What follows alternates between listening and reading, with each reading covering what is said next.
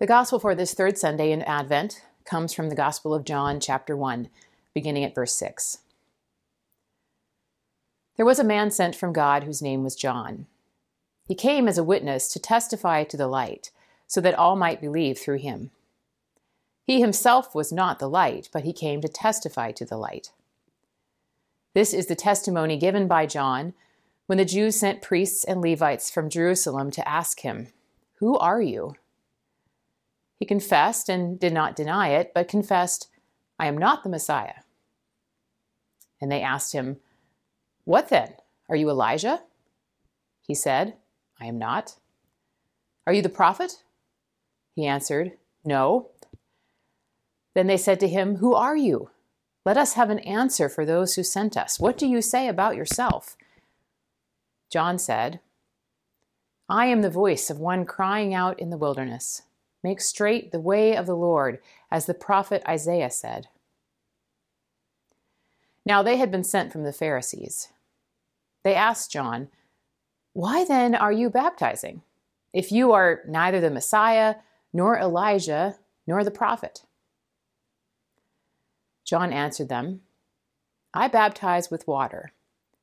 Among you stands one whom you do not know, the one who is coming after me I am not worthy to untie the thong of his sandal. This took place in Bethany across the Jordan, where John was baptizing. This is the gospel of the Lord. Thanks be to God. Dear friends in Christ, grace and peace to you from God our Creator and from our Lord and Savior Jesus Christ, who meets us in the wilderness. Amen. Most years, this is about the time in December when my household starts thinking about our annual trip to Eastern Washington. That's where much of my husband's family lives, and every Christmas Day morning we get up, open some gifts, have some breakfast, pack the car, and hit the road. We always aim to leave at 9 a.m., and we always pull out of the driveway at the crack of about 11:15. It's Close enough. We've made this drive many times through the traffic on 405, lighter than usual on Christmas Day, and onto I 90, through the edges of Issaquah and up into the pass. Watching as the sides of the road start to show signs of that dirty, sandy snow piles left by plows, and the temperature begins to drop up into North Bend and one last check to make sure nobody needs to use the bathroom, and then into the pass until finally we come back down the other side and enter an utterly different landscape. Trees are, if not gone, then much further apart. The sky is, if not bigger, much more easily seen. Brown and tan fields replace evergreens, and the land often covered with snow, stretches out wide before us. The difference is drastic. Welcome to the wilderness. Or at least it sometimes feels like wilderness to me, which mostly tells you what a suburban Seattleite I actually am. Wilderness carries with it both physical and emotional resonance it's not just a location, a wide open expanse, but wilderness can also indicate to us a sense of loneliness or isolation or disorientation. Out there, there are fewer landmarks to keep you on a predictable path, fewer shelters to keep you safe. Out in the wilderness, there's less of everything, which leaves more room for wondering if you've landed where you meant to be. This Christmas, our family will not make that journey. In the words of writer Sarah Bessey, who shared her own thoughts about canceling her family's travel plans this year, we are doing our part to bend the curve. I am deeply sad about this. It will be a lonely Christmas. But we could not look our kids in the eyes and tell them that the rules need to be followed by everyone except us. We could not compromise our integrity. Our sadness can't outweigh the collective good. So, We won't be heading into the physical wilderness this year. But instead, it feels like the wilderness has come to us, to all of us. A landscape that is going on and on and on and so much bigger and more disorienting than we could ever have imagined. Not a physical wilderness, but isolation, of social distancing and canceled plans and staying at home. The pain of lost jobs and time that we will not get back. The toxic anxiety about the future, and above all, the wilderness of hundreds of thousands of lives gone. Today, the gospel goes into the wilderness with us and introduces us to John the Baptist.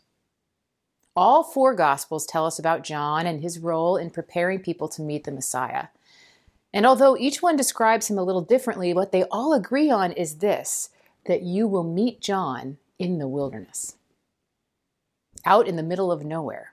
You will hear his voice crying out to make straight the way of the Lord. You will see him dunking people into the River Jordan and then sending them home completely changed. John encounters both confusion and resistance in his work.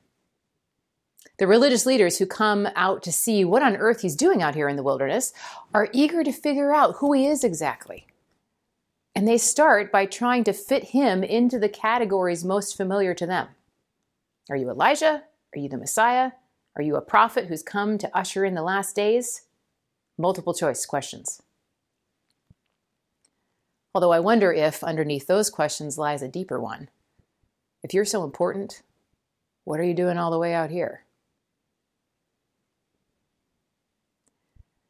Now, John starts by telling his skeptics of all kinds who he's not. I'm not Elijah. I'm not the Messiah. I'm not anybody you can put into an equation you've already written. what John is doing and who he's called to be have a firm foundation in the words of prophets of old who cried out for justice and a true peace. But he is also somebody completely new. A voice in the wilderness called to baptize and prepare the way for one who is yet to come. Maybe John's out in the wilderness because that's where he's found the space and time to understand who he is not. And the wilderness might do the same for us. The wilderness of these days might be an opportunity for us to walk away from harmful things, to examine systems we hadn't seen before, to recognize in our own individual lives and families and communities things that we need to start saying no to. You know, we even build that into our baptismal liturgy that when we baptize someone, we ask them and their sponsors standing with them first a series of questions about renouncing things, saying no? Do you renounce the devil and the forces that defy God and the ways of sin that draw you from God and the powers of the world that rebel against God? And they say, I renounce them. Because when we say yes to the ways of God, then we have to say no to other things. No to greed and cruelty and selfishness. No to injustice, both personal and communal.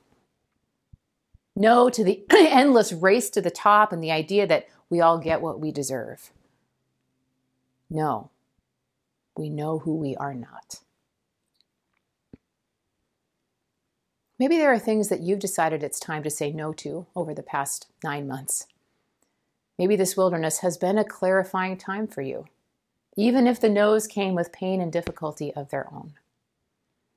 Or maybe some no's are still forming within you, still making their way to the surface. But either way, John the Baptist is out there standing beside you, ready with the water, because sometimes the wilderness is a place we learn to say who we are not.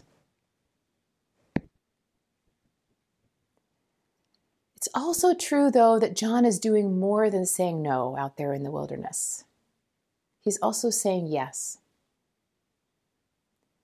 all the way through Advent, we've been accompanied by the people of God saying yes to surprising and disruptive and revolutionary things. Advent starts with Jesus' words about apocalypse, about a God who says yes to turning the world upside down. And then last week we heard about the gifts of darkness and silence as places where we may well encounter God, where we may finally be able to hear God speak to us, inviting us into places that we never would have thought God was at work.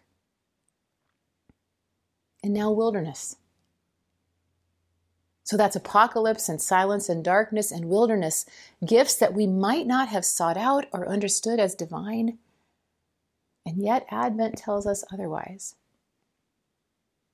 The season teaches us that the end of some things might be exactly where God begins.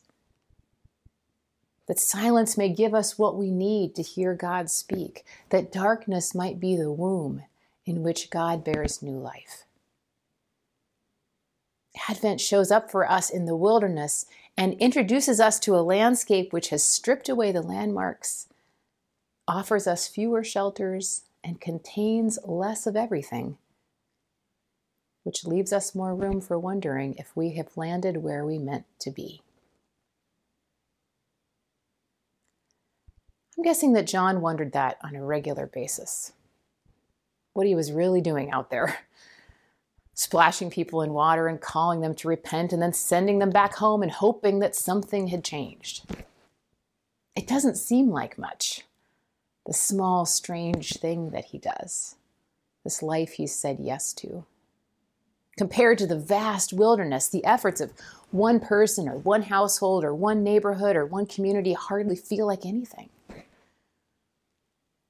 Maybe you've wondered that too over the past nine months or maybe much longer than that. You've wondered if the things you've said yes to make any difference. If the small, strange things you are doing change anything at all. That the wilderness is so much bigger and more vast than we thought, and everything we do in it seems so tiny by comparison. Wearing a mask, staying home, saying no to gatherings that we miss so much. With an ache, we can feel it in our bones, canceling yet another trip, and other things too.